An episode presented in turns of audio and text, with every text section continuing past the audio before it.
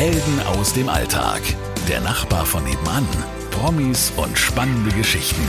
Sabrina trifft mit Sabrina Gander.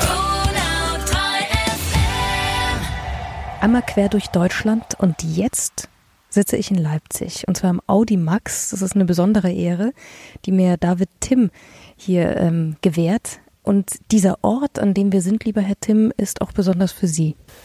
Dieser Ort, der größte Hörsaal Sachsens, ist glücklicherweise auch ein Klangort geworden. Er hat eine erstaunlich gute Akustik und das ist deshalb erstaunlich, weil hier nicht extra designt geplant wurde für Musik, für Klang, sondern erstmal für den normalen Vorlesungsbetrieb. Hier haben Chorkonzerte schon stattgefunden, Jazzkonzerte, sogar die Aufführung der Götterdämmerung von Richard Wagner an seinem 200. Geburtstag am 22. Mai 2013. Jetzt müssen wir was über Ihre Person erzählen. Wer sind Sie und was machen Sie?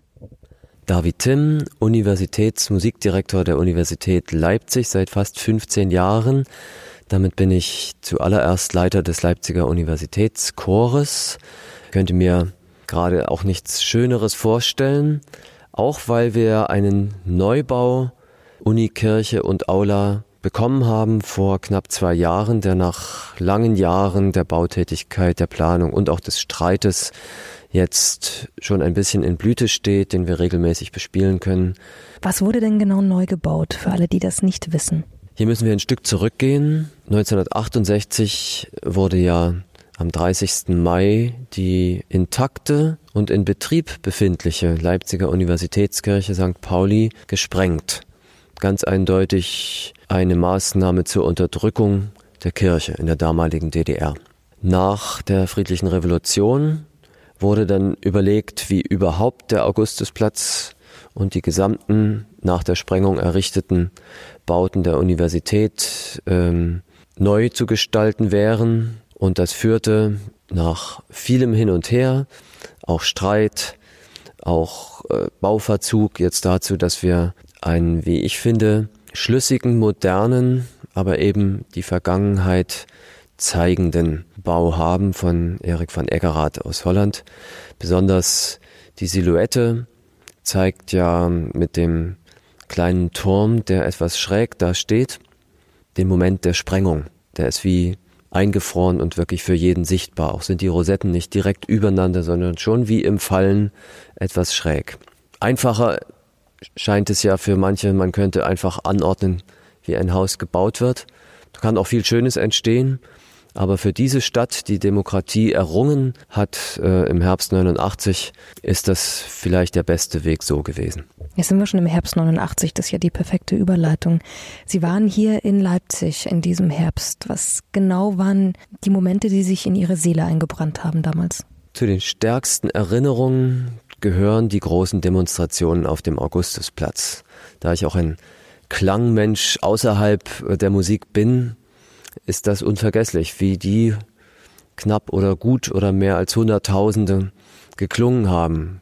Das waren ja nicht nur ständig Sprechchöre, es war auch dieses Stimmengewirr, was ein Gefühl von Aufbruch und von Mut hatte.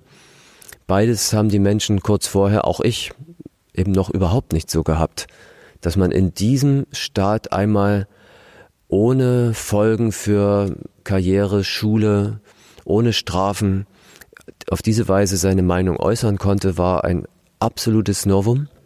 Hinzu kommt für mich immer auch das Geräusch der Straßenbahn, sofern sie da noch fuhr, und ähm, das Geläut des Kochhochhauses. Das schlug immer die Stunde oder Viertel oder halbe Stunde mit rein, ja, die Stunde, die es geschlagen hatte. Also das bleibt eine der wunderbarsten Erinnerungen und auch das Mutmachendste, was ich so außerhalb des Privaten, im gesellschaftlichen, ja im weltpolitischen mir denken kann. Wie fingen denn die Montagsdemonstrationen an? Waren Sie von Anfang an dabei? Ich war nicht von Anfang an dabei. Für mich war es als gerade 20-Jähriger schon ganz viel des Glückes, dass die Armeezeit zu Ende war und dass ich jetzt mein Studium anfangen konnte. Ich habe an der Musikhochschule jetzt die Hochschule für Musik und Theater Leipzig, Kirchmusik studiert, mit dem großen Schwerpunkt Orgel bei Thomas Organist Hannes Kästner. Ähm, diese Ausbildung, die ich da vor mir sah, hätte ich jetzt erstmal auch nicht tauschen wollen mit irgendeiner, vielleicht in Westdeutschland, von der ich gar nicht genau wusste, was ich zu erwarten hätte. Man ist ja in der Musik gerade in einem Hauptfach sehr auf einen bestimmten Lehrer oder eine Lehrerin schon angewiesen, gerade in der ersten Zeit der, der Ausbildung. Und das war genau das, was ich wollte. Und darüber hinaus war ich noch der Meinung, auch als evangelischer Christ sind wir, waren wir doch dort hineingestellt, wo wir nun mal sind oder waren. Das war eben die DDR. Das klingt jetzt sehr mutig zu sagen, aus christlichen Gründen wäre ich nicht in Westen gegangen. Also so kann man es auch nicht verstehen. Es hätte auf jeden Fall auch Momente geben können, wo ich das äh, gewollt hätte. Und nachdem ich nach 1989 so einige Bücher in die Hand bekam, paar Hintergründe erfahren habe, nur ein Beispiel, Solzhenitsyn, Archipel Gulag, wäre ich dann rückblickend vielleicht viel eher bereit gewesen, aus diesem offenkundig auf Unrecht schon in der Entstehung, aber auch in der ganzen Verfasstheit beruhenden Staat lieber zu verschwinden. Aber in dem Moment im Herbst 89 dachte ich, ich habe hier eine wunderbare Zeit vor mir. Das hat sich auch auf jeden Fall so bewahrheitet und wurde natürlich noch ganz anders dadurch, dass äh, jetzt so viele Dinge sich veränderten. Ich muss aber sagen, mein erstes Gefühl war auch ganz stark Angst, als ich die wenigen auf dem Nikolaikirchhof rufen hörte, wir wollen raus. Und dann sah ich die Polizei. Das, was ich erwarten konnte aufgrund der Geschichte bis dann, aufgrund des Wissens, um das Massaker auf dem Platz des himmlischen Friedens in Peking im gleichen Jahr passiert, konnte nur sein, dass die Polizei diese Leute niederknüppelt, festnimmt, inhaftiert und dass daraus also nichts wird. Und der erste Impuls ist, ich will da lieber nicht zu dicht dran sein. Und es war trotzdem schon in der Luft, dass nicht alles so bleibt, wie es war. Es gab die Kommunalwahl, es war bekannt, dass die gefälscht war, es war meine erste Wahlmöglichkeit überhaupt. Und ähm, ich wusste, dass nur Durchstreichen aller Kandidaten gezählt werden kann als Nein. Und dann hatte hier und da schon jemand geraunt, na mal sehen, wie das so weitergeht. Und wir wussten, dass die Menschen über Ungarn schon ähm, nach Österreich konnten. Und die Reaktion der Staats- und Parteiführung war alles andere als entschlossen. Auch in ihrem eigenen Sinne nicht. Denn was jedes Kind im Staatsbürgerkundeunterricht gelernt hatte, nach jeder Revolution muss die Machtfrage geklärt werden. Die Macht darf nie aus der Hand gegeben werden. Und da ist schon ein Zögern und Zaudern äh, Gift. Und es wurde gezögert und gezaudert. Man konnte nicht darauf hoffen, dass wie noch äh, 1953 die Sowjetunion ihre im Land ja reichlichst äh, vorhandene Armee losschickt und zeigt, also hier geht gar nichts. Das war klar, die Leute riefen ja auch Gorbi, hilf uns, dass von dort wenig oder nichts zu erwarten war. Vielleicht war deshalb, auch wenn, ich, wenn das keiner bisher genauso zugegeben hat, dass der Grund, warum auch äh, die Staats- und Parteiführung zögerte. Ja, im entscheidenden Moment hat jemand dann eben nicht gesagt, wir müssen die Macht, koste es, was es wolle, erhalten. So, das gehört auch zu den guten Seiten ähm, und die würde ich dann sogar den damals Verantwortlichen an irgendeiner Stelle zubilligen. Auch denen, die hier vielleicht für Polizei und alles Mögliche mit zuständig waren. Irgendwann kam der Befehl am 9. Oktober Eigensicherung. Das heißt, die Kräfte sollten nicht äh, gegen die Demonstration vorgehen, sondern sehen, dass sie unbeschadet äh, den Abend über die Bühne kriegen. Das haben allerdings Leipziger und Leipzigerinnen sehr wohl erzeugt und mitbestimmt, weil sie so zahlreich plötzlich auf dem Ring unterwegs waren. Und dann kann man eben doch sagen, wir, jeder mit seinem Promille oder 0,0 Promille äh, Bestandteil davon, hat das mit, haben das mit bewirkt. Das ist natürlich großartig und das bleibt es auch immer. Wann haben Sie sich denn dann dazu entschieden, auf die Straße mitzugehen? Mitte, Ende September. Es hat sich dieses Demonstrieren auch glücklich verbunden mit äh, dem Rhythmus, dem Wochenrhythmus, den ich dann äh, aufgenommen habe als Student der Hochschule und als Assistent des Leipziger Universitätschores, was ich damals schon war. bin also dem Chor schon lange verbunden und der damalige Leiter Wolfgang Unger war auch mein Dirigierlehrer. Der Dirigierunterricht fand statt am Montag 17 Uhr im Hörsaalgebäude und er dauerte eine Stunde. Danach war immer noch eine Stunde Zeit, bis die Chorprobe um 19 Uhr begann. Was haben wir denn zusammen gemacht? Wir sind äh, zur Demo gegangen. Dadurch sind wir zwar nicht den ganzen Ring mitgelaufen, aber bei den großen Demonstrationen auf dem Augustusplatz waren wir eben dabei. Ja, solche Zufälle und ähm, ja, Mitnahmeeffekte jetzt, der eine nimmt den anderen dort mit hin. Und das kann mir auch keiner verbieten, mal in der Innenstadt zu sein. Das hat alles zusammen geholfen, dass mutlose und kaum entschlossene Menschen Mut gefasst haben. Da würde ich mich zum Teil auch mit, mit zählen. Hatten Sie in dem Moment denn Angst, mit auf diese Demos zu gehen? Nein, da hatte ich keine Angst. Als wäre es schon klar, dass es so und nicht anders ausgeht. Das weiß ich nicht mehr, ob ich das schon wirklich empfunden habe, aber es war in der Luft, hier passiert was Großes und gerade der Ruf, wir sind das Volk, hat nochmal so ein Selbstvertrauen zusätzlich erzeugt. Kann eben nicht mehr behauptet werden, das sind von außen beeinflusste partielle Kräfte, äh, die dann Feinde unserer Republik sind. Nein, da waren dann auch Leute aus allen Schichten, irgendwann auch Mitglieder der SED und ganz viele Verantwortungsträger auch dabei. Und das war so. Das war das Volk, was diese Art des Lebens ganz klar nicht mehr wollte. Was waren die Wünsche damals von den Menschen um Sie herum und auch von Ihnen? Ich bleibe erstmal lieber bei mir, ganz klar Reisefreiheit. Wir hatten ganz viele Verwandte äh, in der Bundesrepublik. Unsere Familie war praktisch sowohl mütterlicher als auch väterlicherseits durch die Hälfte geteilt. Auch mit den Reiseerleichterungen in den 70er Jahren war nicht gesagt, ähm, dass das besser wurde. Ich weiß noch, wie meine Mutter zum Begräbnis ihrer Großmutter in den Westen fahren wollte und eine Angestellte auf dem Volkspolizeikreisamt Waren-Müritz sagte dann, nein, vielleicht ein andermal. So, dann hat sie auch gleich geantwortet, ja, meine Großmutter stirbt wohl nicht nochmal. Also da herrschte Willkür weiterhin. Sicherlich auch jede Menge Beispiele, wo dann mal jemand fahren durfte, wo man dann sagen konnte, es geht doch. Aber genauso funktionierte es ja auch, auch mit Studienplätzen. Es haben Fahrerkinder studiert, aber eben andere nicht.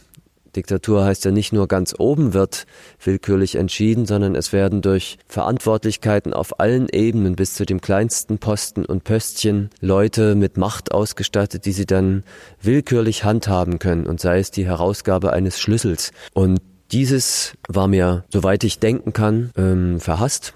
Das habe ich in Hochkultur oder in Übersteigerung dann nochmal bei der Armee erlebt. Und das war nach der Reisefreiheit das Zweite, was ich ähm, auf jeden Fall ähm, beseitigt wissen wollte, die Diktatur. Und so, äh, so war es auch rund um mich herum. Sehr bald war natürlich auch und vielleicht unausgesprochen mit von Anfang an das Materielle sehr wichtig. Die Verlockungen, Verheißungen, die durch Westfernsehen ja hier massiv bekannt waren. Völlig klar, dass jeder die auch mal spüren wollte. Heute wissen wir, dass damit nicht das Glück der Welt zu machen ist, aber das kann man nur jemanden plausibel machen, der, ähm, der mal drangekommen ist. Solange die Sehnsucht unerfüllt ist, sehnt man sich so gut wie man kann. Was hat man denn da gesehen im Westfernsehen? Was wollte man denn da haben? Also man konnte ja das komplette Programm ARD und ZDF bis auf einen Raum in, äh, in der östlichen, südlichen DDR, wo es nicht zu empfangen war, sehen. Ich kenne sogar eine Familie, die mit der DDR auch ganz wenig äh, zu tun hatte. Da war es verboten, Ostfernsehen zu gucken. Im Osten. Die Kinder sind also mit Westfernsehen groß geworden. Und die Werbung, die nach den Kinderserien bis zu Nachrichten, egal auf, ob auf dem ersten oder zweiten, dritten, die dritten hatten glaube ich keine Werbung, äh, zu sehen war, die hat gewirkt. Schon als ich als kleiner Thomaner eine erste Reise in die damalige BRD mitmachen durfte, habe ich dann äh, mit dem Tagegeld nach Westwerbung eingekauft. Kabertube, Apfelshampoo und alles Mögliche, was damals so angesagt war. Sagten die Eltern, du kamst wie ein kleiner Weihnachtsmann nach Hause mit riesigen Taschen. Das hat äh, gewirkt. Es wurde versucht, auch von der DDR und in den Schulen das auch zu bekämpfen.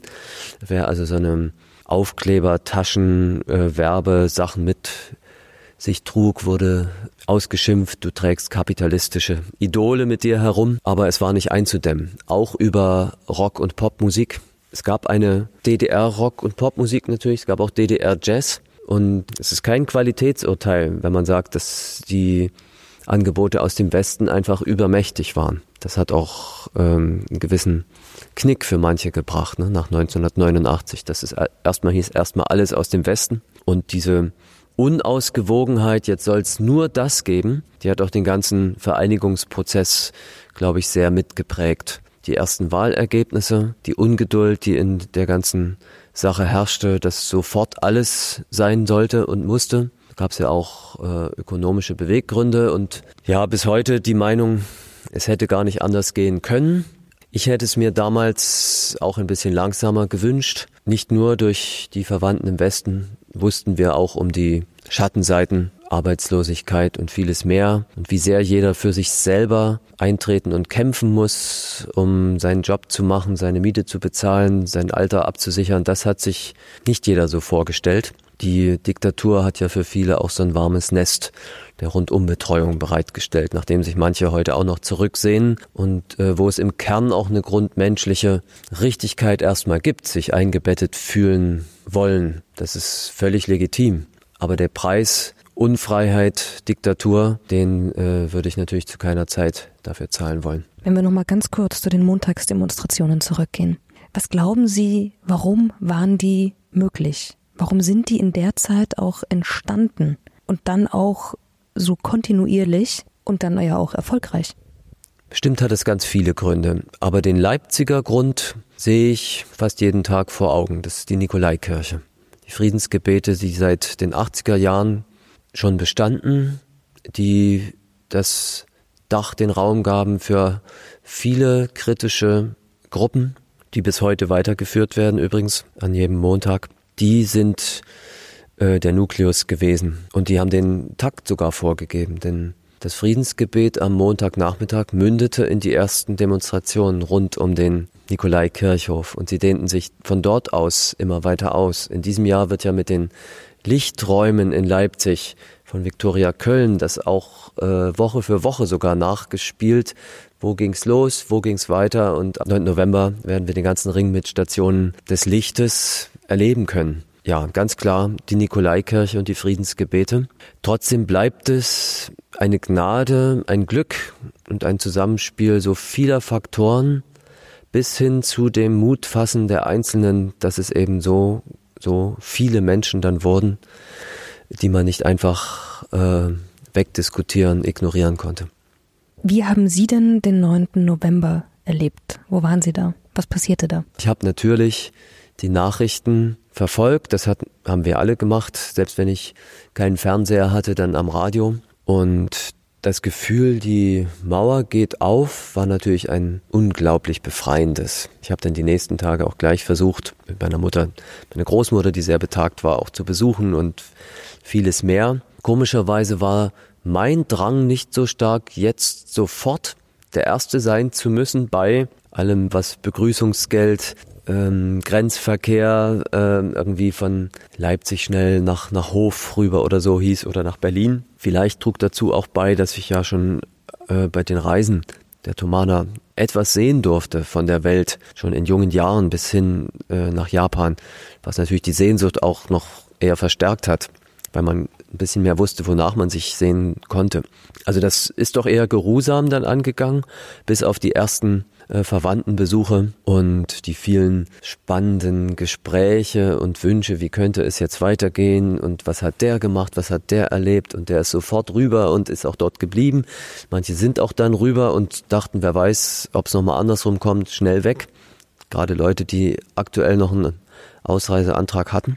Aber die genaue Frage 9. November, da müsste ich nochmal gucken. Ich weiß aber von diesem Gesamtgefühl, in diesen Tagen. Ich weiß aber auch, dass ich mein äh, Üben und Musizieren nicht vernachlässigt habe. Denn darauf hatte ich lange, lange gewartet. Nach der Abiturzeit konnte ich praktisch zwei Jahre das Studium nicht beginnen wegen der Armeezeit. Und ich habe es, das gehört auch dazu, dann so gut genutzt, wie ich konnte. Wie war die Stimmung in Leipzig, als es hieß, ihr dürft raus? Was passierte hier in der Stadt? Es war euphorisch, es war aufgewühlt, mit ein bisschen Besorgnis. Äh, bleibt das auch? Ist das nur für jetzt? Und ähm, gehen wir jetzt trotzdem weiter zur Demo? Das war ja so. Ja, manche guckten auch ein bisschen mehr besorgt. Das waren vielleicht die, die dem Staat eine ganze Menge verdanken und in Ämtern und Würden und Parteifunktionen waren. Äh, da sahen natürlich einige ihre Fälle auch jetzt äh, davon schwimmen. Ich habe mich fast ein bisschen geärgert, dass ich die Hochschule noch gar nicht kannte, als ich dorthin kam. Also gar nicht bemerkt habe, äh, wie sich die eine oder der andere dann so auch verändert hat, was ich niemanden übel nehme. Aber ich wäre gerne an der Schule noch gewesen, wo wir wirklich die Indoktrination und die Unterdrückung der eigenen Meinung hautnah erlebt hatten. Und das hätte ich gerne miterlebt, wie die gleichen Leute dann versucht hätten, die Gegenwart zu erklären. Aber nicht schlimm, es hat ja stattgefunden. Was passierte denn in den Jahren danach, nach ähm, 89, 90? So, wie ging es weiter in der DDR, in der ehemaligen DDR? Obwohl ich hier gewohnt habe, kann ich es nur aus einem eingeschränkten Blickwinkel beobachten. Und da muss ich gleich sagen, meine Mitstudierenden, Freunde gehören wohl überwiegend zu denen, denen es danach richtig gut ging und viel, viel besser und die von allem ähm, ganz doll profitiert haben. Von der Reisefreiheit, von der Freiheit, ähm, Kurse, Auslandsstudien, alles mitzumachen, was die Welt eben bietet. Konzertreisen in jedes Land der Welt machen zu können, dann irgendwann nach dem Studium. Ja, und dabei nicht drüber nachdenken zu müssen, dank Stipendien oder was es so gab, ob man sich das Leben leisten kann. Das ging schon recht bald vielen deutlich anders. Massenentlassung, Auflösung der Betriebe. Das war in Leipzig alles zu spüren. Und dennoch überwiegend äh, die Voraussicht, das wird dann schon gut. Das muss jetzt wohl auch so sein. Vielleicht auch die Tatsache, dass ja die Lebenshaltungskosten 1989, 90, in den 90ern noch längst nicht so hochgeschossen waren, wie sie vielleicht jetzt heute sind. Man betrachtet die Mieten in Leipzig. Und die Umbruchszeit hat auch so paar unklare Räume einfach offen gelassen. Jemand, der dann irgendwie in einem Abrisshaus wohnte und wo gar nicht klar war, wem es gehörte und dort Partys feiern konnte. Das gab es also ständig in Leipzig. Äh, hier eine Diskothek in einer ehemaligen Fabrikhalle, dort äh, Ateliers. Also das wucherte äh, ganz wild. Es war immer irgendwas los. Und für jemand, der äh, Anfang 20 war, war das einfach super. Deshalb kann ich nicht für alle richtig gut sprechen, jetzt in der Stadt oder sonst. Aber natürlich habe ich mitbekommen, was für Entwicklungen es gab. Ich würde ganz klar sagen, Fehler, Versäumnisse, jede Menge. Es hätte nicht unbedingt jeder Betrieb kaputt gehen müssen. Und gerade das, was ja gewollt war, Selbstständigkeit, Firmengründungen und seien es Ein-Mann-Betriebe, das wurde und wird bis heute nicht effektiv und nicht lebensnah so unterstützt. Warum freuen wir uns über die Mikrokredite in der dritten Welt, wenn es hier genauso gut äh, gewesen wäre, wenn jemand ein Kiosk, ein kleines Geschäft aufmachen will? Es hätte vielleicht nicht in so vielen Dörfern jedes Lokal schließen müssen, jeder Laden, jede Post. Irgendwie ist doch einfach so alles Mögliche übernommen worden aus dem Westen in der Hoffnung, bei uns ging's gut, wird schon dort auch. So, und damals hätte ich gerne, wie gesagt, einen etwas bedachteren, ruhigeren Übergang gehabt. Den gab es so nicht und die Folgen sind natürlich sichtbar. Inwieweit? Wirtschaftliche und gesellschaftliche, mehr noch gesellschaftliche Grau- und Todzonen. Das gibt's zwar weltweit, den Unterschied zwischen Stadt und Land zum Beispiel, aber im Osten eben durch die gesamte Entwicklung ähm, noch verschärft, wenig Unternehmen, die ihren Sitz tatsächlich auch in den neuen Bundesländern gewählt hätten. Wenig Ostdeutsche in Gesamtführungspositionen, sei es in Wirtschaft, Politik. Auch das Führungspersonal, was im Osten in verschiedenen Bereichen aktiv ist, ist mehrheitlich immer noch äh, aus dem Westen bestimmt. Die fachliche Qualifikation derjenigen, die nach der Wende hierher kamen, war aber nicht unbedingt immer diejenigen, äh, oder die, die aller, allerbeste ist auch völlig natürlich. Warum sollte jemand, dem es richtig gut ging, der die beste Stelle schon hatte, im Westen jetzt rüberkommen? Es war irgendwie klar, dass auch zweite, dritte, vierte Garnitur, das ist jetzt ein bisschen böse, weil es ja um Menschen geht, aber hier ihr Glück versuchte oder Leute, die aus dem Ruhestand aktiviert waren, das war äh, oft sehr, sehr gut, dass eine tolle Berufs- und Lebenserfahrung dann hier dabei war. Und ansonsten hat man das so, so passieren lassen, scheint mir und hat nicht genau genug gesteuert und hingeguckt. Und die Folgen sind auch eine große Unzufriedenheit. Wenn heute noch so und so viel Prozent der Ostdeutschen sich als Menschen zweiter Klasse fühlen, ist es sehr erschreckend. Ich fühle mich nicht als Mensch zweiter Klasse. Ich glaube auch, dass das letzten Endes nicht durch Gesellschaft und Politik, sondern durch Leben, Erziehung, sich eingebunden sein in Wertschätzung, Liebe zuerst gemacht wird und nicht durch alles drumherum. Aber natürlich spielt es mit ob jemand voll gearbeitet hat und dann noch trotzdem jetzt aufstocken muss und trotzdem eine viel zu kleine Rente hat. Und das, dafür können die Leute nichts. Und die Unzufriedenheit ist berechtigt und das gehört abgeschafft. Wenn wir heute sagen, 30 Jahre Mauerfall, Deutschland, wie geht's dir? Wie ist es denn heute? Wie ist der Stand? Ich fange wieder bei dem an, was ich sicher weiß. Um mich herum gibt es so gut wie keine Ost-West-Probleme im beruflichen, privaten Umfeld. Im beruflichen geht es mir ähnlich. Im Wissen darum, was sonst noch passiert, ist die innere Einheit eben noch nicht gut vollzogen. Auch dadurch, dass viele glauben, sie würden eben vom Westen mehr regiert, als dass sie ihre eigene, ihr Schicksal, äh, ihr eigenes Leben selber gut mitbestimmen könnten. Es geht ja auch in die Parteien hinein. Selbst bei neueren und neuesten Parteien sind die Führungskräfte und die Taktgeber aus dem Westen. Das merkt im Moment noch nicht jeder so, aber es ist ganz klar. Je mehr sich da etwas ändert und das wird auch nur schrittweise gehen, selbst wenn jetzt schon 30 Jahre ins Land gegangen sind, desto mehr ähm, wird die innere Einheit dann auch vollzogen, wird sie sichtbar. Aber die regionalen Unterschiede im Teilhabelevel an Kultur, an ähm, allem, was dazugehört, sind eben noch sehr, sehr groß. Die grundgesetzliche Aufgabe, gleich, gleiche Lebensverhältnisse zu schaffen für alle, die in Deutschland leben, die ist eben ähm, noch noch nicht so weit gediehen. Und jetzt abschließend die letzte Frage, lieber Herr Tim. Was würden Sie sich wünschen, auf Deutschland bezogen, auf das Thema, über das wir jetzt die ganze Zeit geredet haben? Was ist so Ihr Wunsch für das Land? Ich sag's mal mit den drei Worten der französischen Revolution. Freiheit, Gleichheit, Brüderlichkeit. Und das eine ist aufeinander bezogen. Und der kritischste Punkt ist sicherlich die Gleichheit, wo mancher glaubt, ach, das soll wieder Sozialismus werden. Ich würde es anders sagen, Gleichheit in den Voraussetzungen, in der Basis dessen, was in diesem reichen Land jedem Bürger, jeder Bürgerin einfach zuteil werden sollte. Egal, ob sie oder er arbeiten kann, eine tolle Arbeit hat oder nicht. Alle müssen in Würde und Anstand leben, ihre Familien großziehen, ihre Kinder ausstatten können und dabei die Aussicht haben, im Alter gut zu leben, ohne Bittsteller zu sein. Wenn das wirklich für alle erreicht wäre, wäre absolut keine Gleichmacherei betrieben, sondern es wäre erstmal die Chancengleichheit. Äh, darin sehe ich die Gleichheit, von der viele äh, Marktradikalen ja auch reden, überhaupt erstmal da. Über Freiheit kann man dann nämlich ganz anders reden als Freiheit, sich selbst frei zu entfalten. Ich bin ein großer Anhänger ähm, der Grundversorgung monetärer Art, ohne jetzt Begriffe zu wählen, die hier und da rote äh, Signale aufleuchten lassen. Was würde es für kreative Kräfte freisetzen, wenn Künstler, Journalistinnen, Journalisten nicht äh, und viele mehr, ja sogar Sportler, nicht äh, hinter dem Geld her sein müssten, um überhaupt ihre Kunst, ihr Handwerk, ihre Tätigkeit, ihren Sport ausführen zu können. Ich glaube nicht daran, dass erst unter dem Druck des Geldes Höchstleistungen erreicht werden. Ich habe es äh, ganz anders erlebt. Ich erlebe es ständig ganz anders. Eher lenkt die Aussicht, sehr viel Geld mit etwas zu verdienen von der Sache ab und lässt einen sehr schmalspurig und fokussiert auf das Belohnungsding gucken danach.